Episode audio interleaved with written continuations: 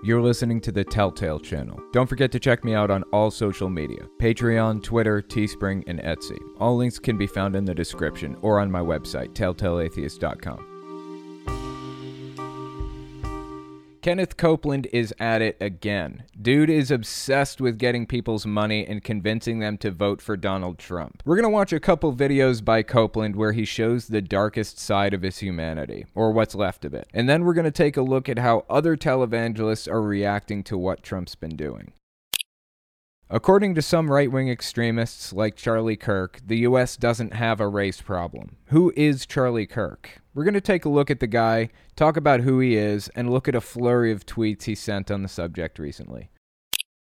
Reuters did some polling recently and concluded that Republicans are growing pessimistic about the country's direction. That means Trump's reelection is in danger. What's he going to do about it? What do the polls look like? Does he still have a shot at winning the election? Before we get into all that, let's listen to some voicemails. Don't forget, if you want to call in and leave a voicemail, the number is 1 800 701 8573. That's 1 800 701 8573. Hey, this is Owen. If you're comfortable, leave your first name and state at the sound of the tiny truck backing up. This is Matthew in West Virginia, but not from West Virginia. What do you think about apathy, ap- apathy versus a rational argument in moving people away from religious beliefs? That's an interesting question. We're going to get a little bit into that when we talk about the polling of religious people versus non religious people in the US and Democrats versus Republicans, so on and so forth. There's this phenomena in US politics. It's called the enthusiasm value, for lack of a better term. How many people are enthusiastic about voting for Bernie versus how many are enthusiastic about voting for Biden. Obviously, Biden got more votes. He got more votes. So, more people in the country are okay with having Biden as the president than are okay with having Bernie as the president. That's what it looks like right now. But the supporters that Bernie Sanders has are enthusiastic and revved up and excited and want these changes desperately, need these changes to happen. Uh, it's the same with Donald Trump, too. The enthusiasm value with Donald Trump is very high. Not so much with people like Ted Cruz. People like Hillary Clinton, the enthusiasm value is practically nothing. I mean, she had almost nobody who was actually enthusiastic about voting for her. So, what you're talking about here, apathy versus rational argument, it kind of harkens back to that whole thing. It's like an enthusiasm value for for atheism, if you will, or an enthusiasm value for religious belief or lack thereof. I think a lot of people in the US are mostly apathetic about religion, don't really care, don't really know anything about it, don't really want to bother to go to church on Sundays because it sucks. And I think that number, last I checked, was around 27%. 27% of the country is a religious none, quote unquote. They don't identify as anything, they just don't really care at all. That number may change a little bit since it's been a while since I've looked at a poll about it. But the percent of people, again, last I checked, who identify as atheist versus religious none in the U.S. is about 6%. That's what it was last I checked. I would call that the enthusiasm value of atheism. People who are interested in these rational arguments and studying it and understanding it. The enthusiasm value for atheism is 6% the apathy value for it is 27. Hi, Owen. My name is Ian. I'm a sergeant in the U.S. Army from Washington. Uh, watched the episode about the Baha'i faith. I was a Baha'i for, for over 20 years. And if at any point you want to contact me and I can tell you my experience with it, uh, I'm going to have to stop it there because there's more information in there that I don't want to play on air. But this person was part of the Baha'i faith, and it's an extremely fascinating belief system that I really wish that I knew more about. And I may end up getting around to contacting this person. I just wanted to play that on air for a minute because I want to point something out. If your phone call is shorter than 60 seconds, like this one was only 30 seconds long, if your if your call is shorter than 60 seconds, I guarantee you I will listen to it. I don't have to play it on air necessarily or anything like that. Like, there's no question here really to answer on air, but I want to make note that I did hear the phone call and I appreciate the phone call. And I'm going to see if I can find the time to talk to you about it because it is an interesting subject. If your phone calls are shorter than 60 seconds, I will listen to them. Whether I can respond to them or not, that's another story, but I will hear them out. Hi, uh, I'm calling in for Julia, and I'm. This is just their question, summing up what was a very long message earlier. I was talking to the student who was born into an extreme church. Uh, uh, basically, their questions are, what do you do if you have a friend who joined a church that might be harmful? What's the best thing to do for them? They want to minimize the impact of the situation. Uh, would it be helpful to go to a few of the meetings at their church? Or to look up more stuff about the situation. What can I do? How should I be reacting if my friend joined uh, an extreme church that I feel is bad for them? Uh, thanks. Yeah, I appreciate that phone call. Um, I've talked about this a little bit on my channel before. I just want to touch on it real fast, though. Uh, since the question came up, how do you deal with somebody who's joining an extreme religion or an extreme church? Uh, how do you kind of get them out of that? Back in the 1980s and the 1990s, they used to have cult deprogrammers who would basically go around and kidnap people and bring them to a cabin in the woods for uh, like two weeks or three weeks or a month and sit there and unbrainwash them, deprogram them, like tie them up make them sit there and talk it through with them until they snapped out of it, basically. So, deprogramming people from a cult isn't difficult to do necessarily. The hard thing about it is respecting their rights, their human rights, while you do it. Steven Hassan, when he came out of like the Moonies and stuff like that, he didn't really have the same resources on cults that we have today. He made a lot of the resources that we use today to kind of help people out of cults and study cults and raise awareness about them. When he was leaving, he took a hard look at how to go about bringing somebody out of an extreme religion or an extreme cult like that. And he studied neuro linguistic programming and the deprogramming techniques that they used in the 80s and 90s, like kidnapping people, violating their human rights to deprogram them, things like that. And he came to the same conclusion I, I have come to. You have to do this in a humane way while respecting their rights. That's what makes this process so difficult. The best way that I have found to do that so far is a method of Socratic reasoning called street epistemology, where you basically ask them non confrontational questions to try to get lead them to the point where they start to see the absurdity of what they're believing in. Point out the logical fallacies in a non confrontational way. Use words like we and let's, like let's figure this out together. I want to figure this out with you and decide if this is uh, something that we should be involved in, that we should be involved in.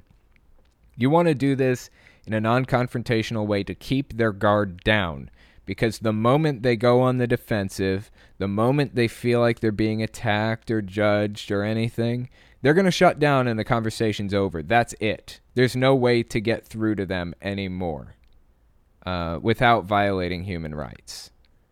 So you need to take it one step at a time, do it calmly and in a nice way, and make them feel like you're on their side and you want to work with them to figure this out. I've made videos about what types of questions to ask. You can also check out street epistemologists because they ask questions like that on the street all the time to people. Uh, Anthony Magnabosco has a YouTube channel doing it. It's really interesting to watch. And so does Cordial Curiosity. I always promote both of those too when I'm talking about street epistemology and how to deprogram cult members. Um, so give those two channels a watch if you're curious about how to go about doing that without raising their guard. Hi, Owen. My name is Lucian. I'm from Bay Area, California. Um, I was in a cult uh, called Teen Mania Ministries Honor Academy. It started in the 90s and was finally shut down sometime in the 2010s. And I was wondering if you'd be willing to cover that. All right. Thank you. Bye.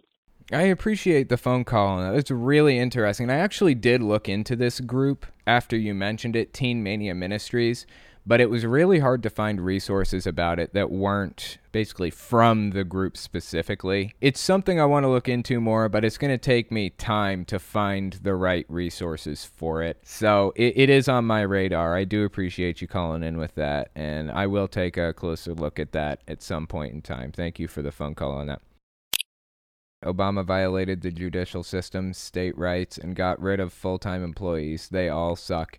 Interesting. So that's your answer to whether or not Trump is, or that's your answer to how you feel about Trump. I'm not really sure what those specific things you listed. I, I don't know what you're referencing there. He violated the judicial system, states' rights, and got rid of full time employees. I'm not sure what you're referencing there. Obama did do a lot of bad things. That's true.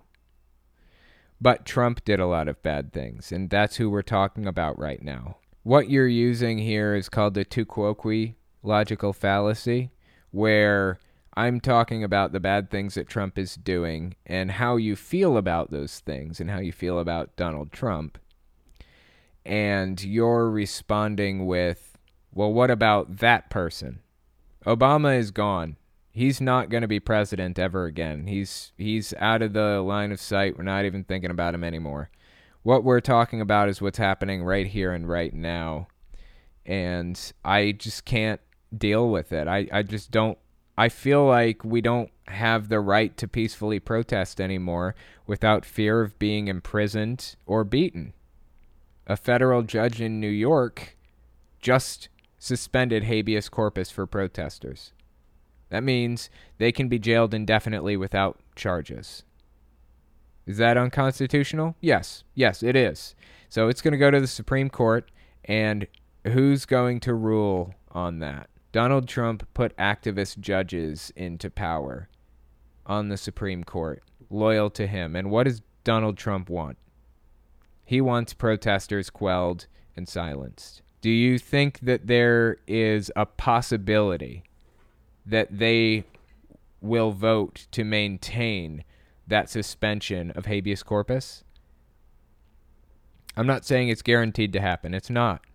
But the possibility is there, and that's fucking disturbing. The fact that we could be jailed indefinitely without charges for peacefully protesting is trampling on our First Amendment rights. We don't have them anymore. A right is supposed to be a given, something you're born with, no questions asked. And we don't, I feel like I don't have that anymore. I feel like I don't. We're going to take another short break. When we come back, we're going to talk about Kenneth Copeland and his obsession with other people's money and voting power. What other televangelists have had to say about the current state of the world and how it's different from Copeland's message. So give us 30 seconds and we'll be right back. You're listening to the Telltale Channel. Don't forget to check me out on all social media Patreon, Twitter, Teespring, and Etsy. All links can be found in the description or on my website, telltaleatheist.com.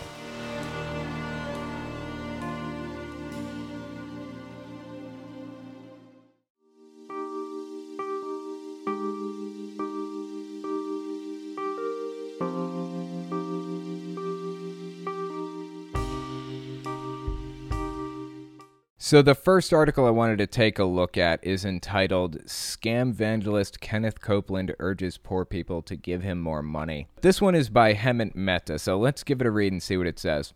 During a live stream Thursday, televangelist Kenneth Copeland explained how there are exactly two times in a man's life when he must pay his tithes when he has money and when he doesn't. There's two times in every person's life when he should tithe and give offerings. One is when he has the money, and the other is when he doesn't. Especially when he doesn't. Amen. Why, Brother Copeland, would you, would you think a poor person should give and tithe? Absolutely. Absolutely. Okay. Um, so this guy's a nutcase. Uh, I think we all knew that, though. So if it wasn't obvious yet, this guy is obsessed with money. Let's continue reading this this short article here. There is two times in every person's life when he should tithe and give offerings. One is when he has the money, and the other is when he doesn't, especially when he doesn't. Amen. Why, Brother Copeland, would you think a poor person should give a tithe? Absolutely. Absolutely. Good old Christian humor for you, always hilarious. This is from Hemant Mehta. This is all very convenient for the multimillionaire preacher to say, considering his rich friends are just handing over their spare boats. Remember that Copeland also said earlier this year that God told him he needed to raise $300 million. He could always sell his private jet, but no, he'd rather take pennies from the people who barely have any. The guy's got no shame, honestly. Guy's got no shame. So this transitions us into our next article. Let's give it a read and see what it says. This one's also by Hemant Mehta. The title is Scam Evangelist Kenneth Copeland Vote the Way God Wants You to, and You'll Be Rich. Just last week, televangelist Kenneth Copeland explained that there were exactly two times in a man's life when he had to pay his tithes when he has money and when he doesn't.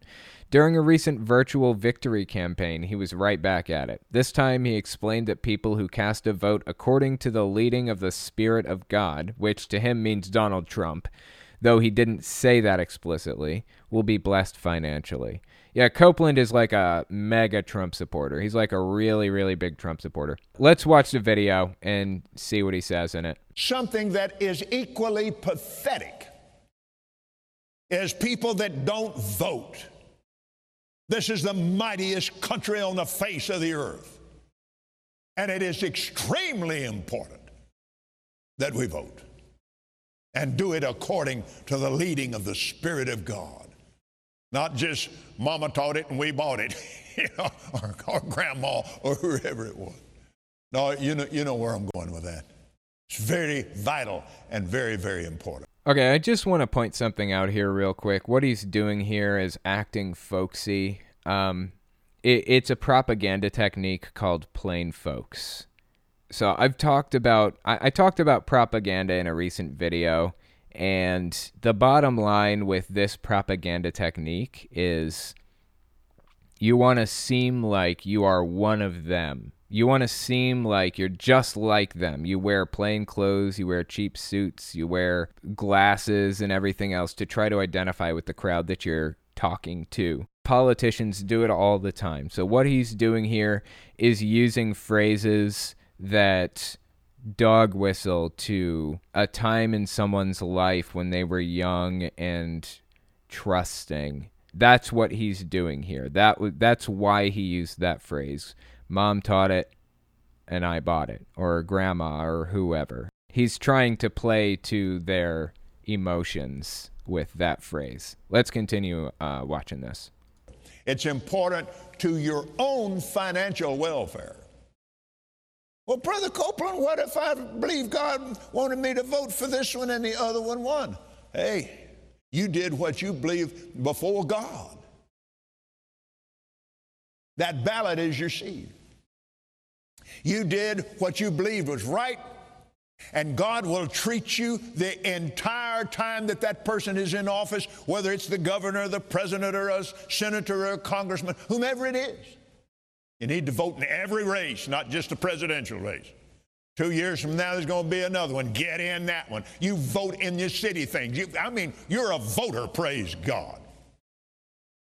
Amen. That ballot is your seed. And God will treat you the same, and you'll be blessed financially, and you'll be blessed in your body, and you can put a smile on your face and say, Glory to God. So, um, the guy is obviously encouraging his audience to vote, and his audience is largely going to vote for one specific ticket. They're just going to vote for the R all the way down. Now, I encourage people to vote too, and I assume that most of my audience is going to vote Democrat because I'm a fairly liberal guy. I'm not a Democratic Party shill. I just so happen to be registered as a Democrat, but that's only because the Republicans that are running right now are people like this, and they're people who want to appeal to these types of people's audiences. And I'm just not interested in feeding a Christian nationalist agenda on a national stage. That's why I vote Democrat because they tend to not feed a Christian nationalist agenda, or not at least not as much as the Republican representatives do. I can't blame the guy for encouraging people to vote, though. Like I said, I do the exact same thing, but I think you should vote no matter who you are. Even if you are a Republican, no matter what, you should vote. I think that voting is a civil duty and you should do it. Let's continue reading the article here and see what it says about it. This is a quote from the video. This is the mightiest country on the face of the earth, and it's extremely important that we vote and do it according to the leading of the Spirit of God, Copeland said.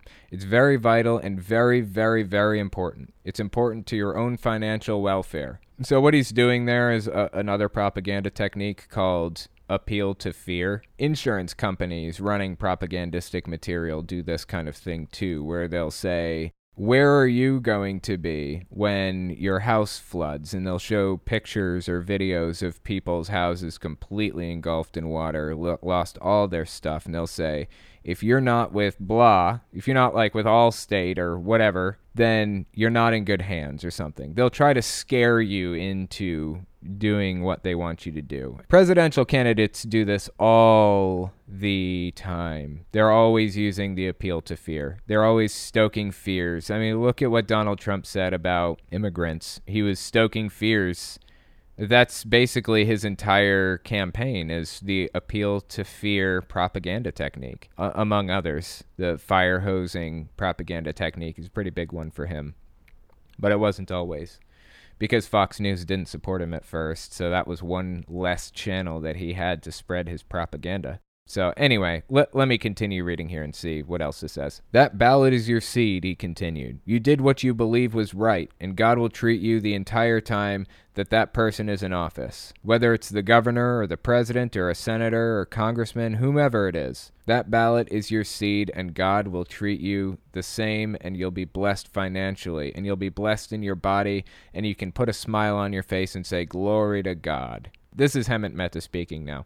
It's telling how he says we should vote the way God wants us to without going any further.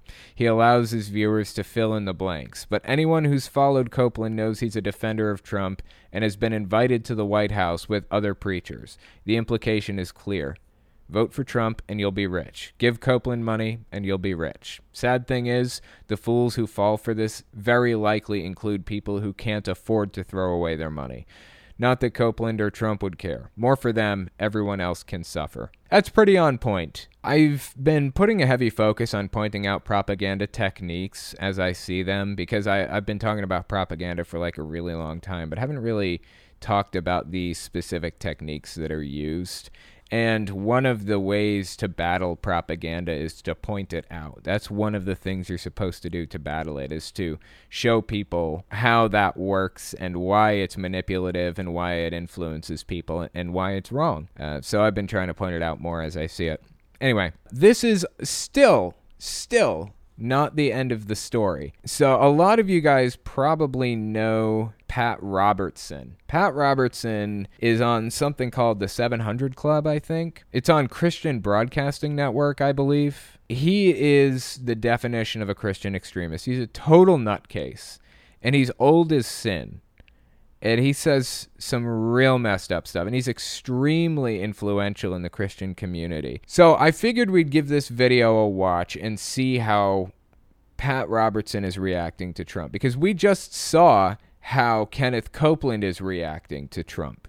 He's telling people to vote. He's trying to get his supporters to vote for Trump right now. He wants to support Donald Trump after the recent events that took place. Trump bringing in the military to quell protests and things like that, uh, using tear gas on protesters for a photo op. All of this stuff is straight up wrong. This guy was ordering U.S. troops to violate the constitutional rights of U.S. citizens.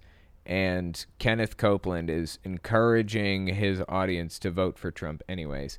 So, how is the other branch of Christian televangelist evangelicals reacting to to what Trump did. Let's listen to Pat Robertson and see what he said about it. Welcome to the 700 Club. Is it a time for love or is it a time for war? You know, there's a purpose of everything under heaven we read in the Bible, and there's a time, and it seems like now is the time to say, I understand your pain. I want to comfort you. I think it's time we love each other. But the president took a different course. He said, I am the president of law and order. And he issued a heads up. He said, I'm ready to send in military troops if the nation's governors don't act to quell the violence that has rocked American City. As a matter of fact, he spoke of them as being jerks. You just don't do that, Mr. President. It isn't cool. Well, why don't you tell me what's cool? Pat Robertson. You're the authority on what's cool, but I I agree. I agree. It's not cool. So I think you're correct in the fact that it's not cool to do that just by happenstance. I don't think you have a bead on what's cool and what isn't.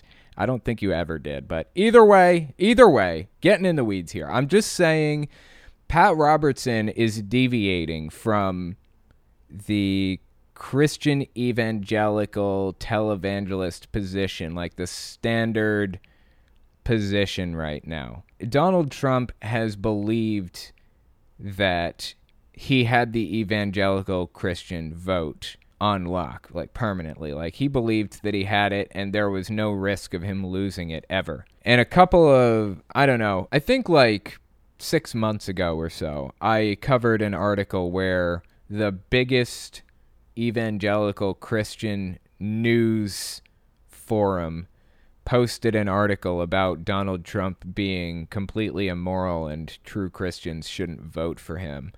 And in response to that article being posted on that website, Donald Trump did a tour around the country trying to regain his status among evangelical Christians, which is a massive voting block now Donald Trump gassed protesters and had them beaten, like peaceful protesters. I'm talking peaceful ones, violated their constitutional rights so that he could go stand at a church and hold a Bible up and get a picture taken with it. How are evangelicals reacting to that? Not well. They're not reacting well. The fact that Pat Robertson, Pat Robertson deviated from Trump isn't outright supporting what he did is a really big deal. So you have some people like Kenneth Copeland who continue to support Trump despite the fact that he's a piece of trash. And you have Pat Robertson refusing to accept that. It's a really big deal. So we are seeing a rift in the party, and we're going to talk about that a little bit more in a, in a while.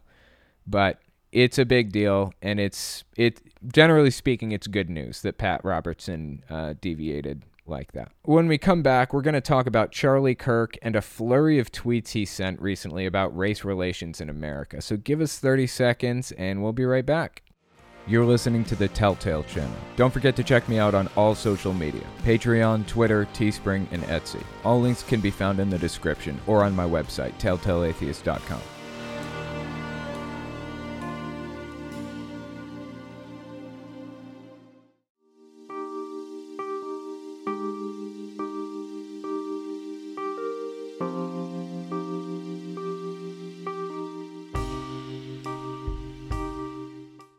So the next article I wanted to take a look at is called Conservative Charlie Kirk Mocks Protesters. Racism Doesn't Exist. This is by Hemant Mehta. Let's give this a read and see what it says. Conservative activist Charlie Kirk, half of the brain cell behind Liberty University's Falkirk Center for Faith and Liberty, said on Twitter today that racism, or at least the kind of systemic racism pervasive throughout our nation's history, is a lie. He also mocked everyone protesting against police brutality because of course he did. We're going to get to the tweets in a second, but I just want to talk about Charlie Kirk. So, as Hemant Mehta mentions here, he's half the brain cell behind Liberty University's Falkirk Center for Faith and Liberty. Liberty University is actually really big and really famous, and if you don't know what it is, it's a Christian university, like extreme Christian university, and a lot of famous Christians go there and speak if you guys remember forever ago, Trump got up on that podium and said 2 Corinthians. He quoted a, ver- a verse from 2 Corinthians instead of 2nd Corinthians. That's where it was. It was at Liberty University. And Charlie Kirk, a lot of the time, will, if you follow Charlie Kirk on Twitter, he's constantly tweeting stuff that he thinks will get him retweeted by Trump. Like he's written books and stuff about how great Trump is, how's uh, Trump Nation, and and all this other stuff. He has actually caught Trump's attention. He does get retweeted by him fairly frequently now. But I've seen Charlie Kirk debate people like Kyle Kulinski. I mean, that's where I first heard of Charlie Kirk was from his debate with Secular Talk's Kyle Kulinski. The guy is pretty toxic, generally speaking. He's uh, bomb thrower, if you will. So, anyway, with all that being said, let's read this guy's tweets and see what he said about it. Imagine marching in the streets and dedicating your life to something that doesn't exist. It must be a miserable life to believe America is a racist country. It takes effort to believe something so materially false. You know, somebody who says that hasn't been to Baltimore and lived their life on the streets as a black person the cops in Baltimore, Maryland are notoriously monsters. It is horrific. The fact that he's so capable of denying it is actually really sad. It means that there is truly a racial divide that see, that is completely shielding some people from it to the point where they genuinely have no idea that this is going on. Like you hear about these cases of police brutality, uh, you know, George Floyd, where he kneeled on his neck for like nine minutes and killed him. But you hear people say, well, that was just one case, you know, that's why it was such a big deal because it was one case. No, we actually hear about this stuff all the time. It just doesn't make national news, is the problem. Not to mention the fact that cops don't all carry body cams. Do you guys know why street gangs exist in the first place? How the Bloods and the Crips formed in the first place? Those gangs, specifically the Crips, is what I'm talking about here. I've researched these for cult purposes because um, street gangs operate like cults in many ways. Anyway, the Crips started as a defense mechanism for young black men to protect each other from the police. They knew if they were walking home, they were going to get beaten, possibly to death, by the police in the 1940s. So, what they started doing is they would all gather in a group and they would walk home together so that the police couldn't attack them or hurt them. They would have to take all of them, and they knew that they couldn't. So, these street gangs, specifically the Crips, were growing bigger and bigger and protecting each other from the police. That's how it started. And it really devolved from there. Street gangs are not good now, to say the least. Street gangs are violent and dangerous and, and hurt people within their own community a lot of the time. It's not great, but that's how they started. It was a protection against police brutality. And look at what we're dealing with now. I mean, people think that this was so long ago, you know? Slavery ended like 150 years ago. You're still complaining about this? Yeah, that's true. Technically speaking, slavery ended 150 years ago in the US. But Jim Crow laws lasted for decades. The civil rights movement Didn't happen until 1964.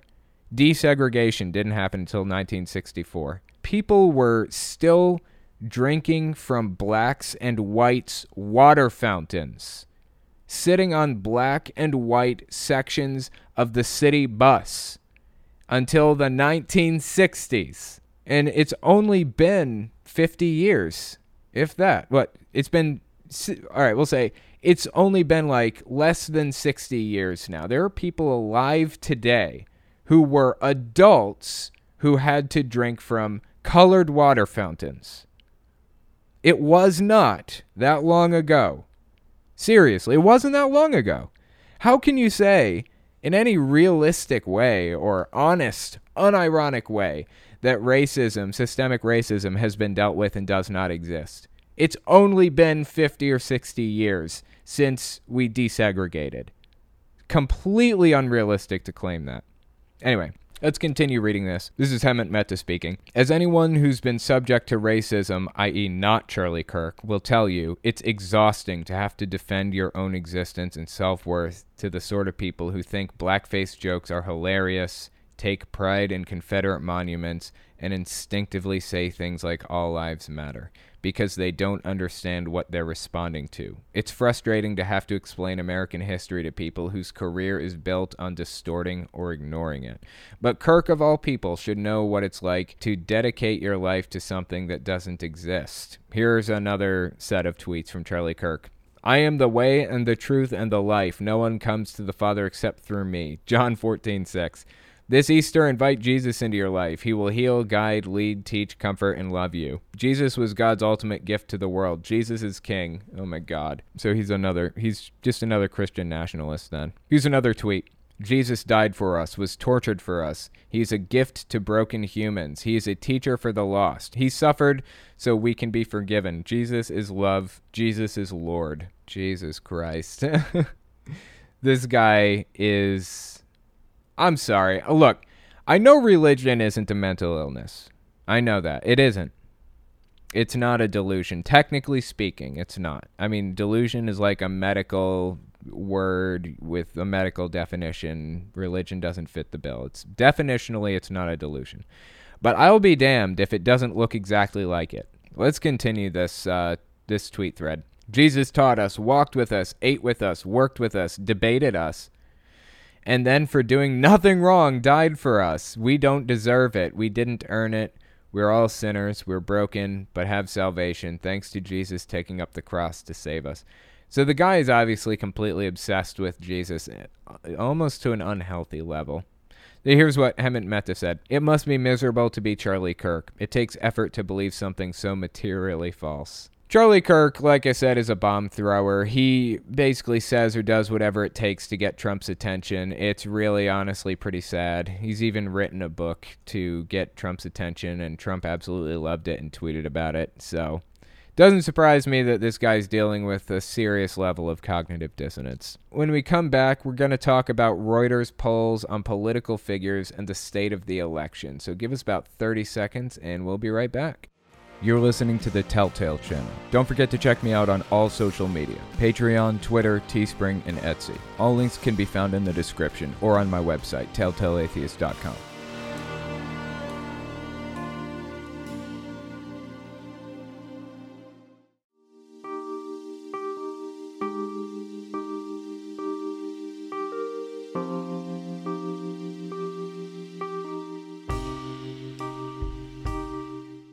So the next article I want to take a look at is by Reuters, and the title is Exclusive In Warning Sign for Trump, Republicans Growing Pessimistic About Country's Direction. Generally speaking, I, I, talked about this last time too. I think Reuters is a pretty solid news network. CNN, not so much. Fox News, not so much. MSNBC, NBC, not so much. Reuters is pretty on point, generally speaking. BBC America, pretty on point. Uh, Associated Press is also really good. That's usually where I try to get my news from, and I trust it. I trust Reuters. If they're saying something, for the most part, i am going to trust it. Um, and if they're not saying something that the rest of the news networks are saying, I make note of that fact too. maybe the other news networks are playing up on something that doesn't deserve to be examined. Let's read the article and see what it says. This is by Joseph Ax. Republicans are more pessimistic about the country's direction than almost any other time during Donald Trump's presidency, as a trio of crises the coronavirus pandemic, an economic downturn, and mass protests over police brutality buffets his administration. Only 46% of Americans who identify as Republicans say the country is on the right track. Wow, 46% of Americans who identify as Republicans say that the country is on the right track. That's surprisingly low right now for having a Republican president. It's the first time that number has fallen so low since August 2017 when a rally organized by white supremacists in Charlottesville, Virginia, led to violent clashes with counter protesters. As recently as March, before the novel coronavirus forced widespread shutdowns across the country, about 70% of Republicans said they were optimistic about the country's direction. Yeah, I guess early March. I think it was like February 23rd, or was it March 23rd when the stock market took a massive plunge? I don't remember. Uh, let me just take a quick look here. Um, no need to wonder. Just loaded up my question gun. Let's go answer hunting. uh, I know how awfully cringy that is. That's why I do it. I absolutely love it. Okay, so I'm looking at the um, the stock market right now. Uh, the Dow Jones. It really started to plunge February 23rd it really fell February 20th to 23rd. That's where it really bottomed out hard. Uh, it hit the bottom March 23rd. So from February 23rd to March 23rd, it was just nose diving into the ground. So in early March, which means halfway through the stock market completely bottoming out, 70% of Republicans still said they like the direction the country's going or that they were optimistic about the country's direction. And now it's 46% after these riots and everything. That that is something to make note of. That's really interesting. Let's continue reading. Trump's approval rating remains resilient at around 40%, with a large majority of Republicans still approving of his overall performance. But sustained pessimism among Trump supporters could portend potential weakness ahead of November's election when he will face Democratic former Vice President Joe Biden, experts said. 37% of Republicans said the country is on the wrong track. 17% of those said they would vote for Biden if the election were held now, while 63% still plan to cast ballots for Trump. I didn't decide to cover this article, but um, a bunch of old guard Republicans came out and basically said they're voting Biden. Like George Bush said he's not supporting Trump, he's not voting Trump in the 2020 election. That's a big deal, real big deal. Colin Powell, who is, um, I think he was a general for George W. Bush he also said he's not voting Trump, he's voting Biden. Big deal. That is not a small thing. Lots of old guard Republicans are coming out of the woodwork and basically endorsing Biden. In an election, most analysts believe will come down to a handful of closely divided states such as Michigan, Pennsylvania, and North Carolina. Even minor defections or a dip in turnout among the Republican ranks could imperil Trump's chances yeah, Trump's in a real bad place at this immediate moment. But he's still got five months to go. We still have five months. And if I know anything about Trump, it's that he's a phenomenal propagandist. He's very good at it. He's going to use the fire hose technique, which I talked about on my channel recently, where he uses as many media channels as he possibly can Fox News, One American News Network, Twitter, White House press briefings to spread as many false facts as possible, as much misinformation as he possibly can. Basically, Gish Gallop false information and keep saying it over and over and over again through as many media channels as he can until people start believing it. It's a form of gaslighting and Gish Galloping. So he's got five months to do that. We'll see if he can manage to re brainwash the country in time uh, for the election after he completely royally fucked up with bringing in the military. Uh, let's continue reading. It probably should be concerning for the president, even though it's reasonable to say he still maintains strong support among Republicans, said Kyle Kondik, an elections analyst at the University of Virginia. Republicans believe an economic rebound in the fall would bolster his prospects. Friday's jobs reports showed more than 2.5 million jobs were added last month during the thick of the coronavirus pandemic. Trump touted the gains as the greatest comeback in American history. Uh, as we learned recently, that's not actually true. I don't know when this article was written, but we found out that the the unemployment rate was fudged. It, it isn't 13.3% like we thought. It's 16.3%. They were miscounting it. Called it an accounting error. Um, I don't know if it was intentional or not. Who fucking knows at this point, but it was not that much better. They were expecting 19%. They got 16.5%. So I guess it's a little bit better, but it's not the greatest comeback in American history.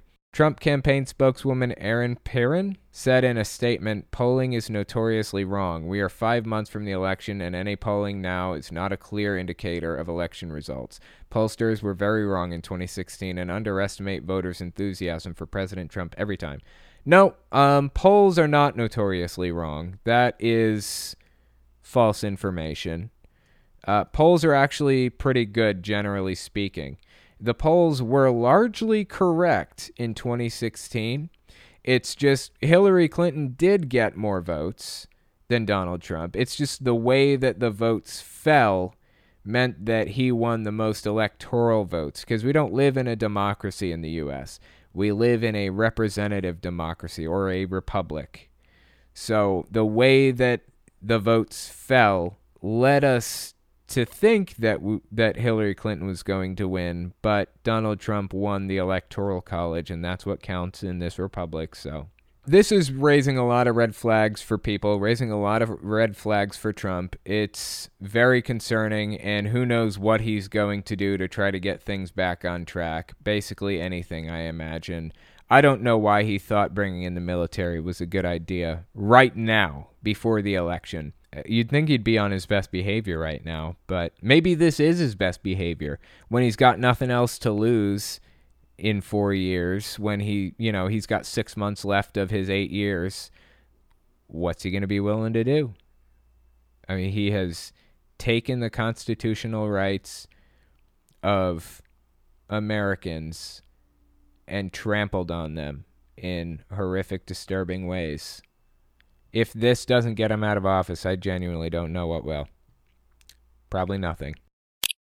That's where I'm going to end it for the night. Appreciate you guys coming on and giving this a listen, and I will talk to you next week. If you like what I do and you want to make sure I can continue to do it, you can support me in a few ways. First, you can support me on Patreon. That's probably the best way. But if you want to get something back for your support, you can check out my Teespring. I sell all kinds of shirts and stickers and stuff on there. Second, you can support me by checking out my Etsy store. I sell 3D printed stands for every system, from the original Nintendo to the Xbox One. And finally, if you want to support me in other ways, you can check me out on my other channels. I have the podcast channel, which is where I talk about whatever's on my mind politics, social issues issues, whatever. You can also find it everywhere podcasts can be found. Or you can check out the videos on my main channel where I focus on destructive cults. As it is with most channels these days, I rely on the support of viewers like you to keep my channel alive, so sharing my work is extremely helpful. Anyways, check me out in all those places if you haven't already. Thanks for listening, guys.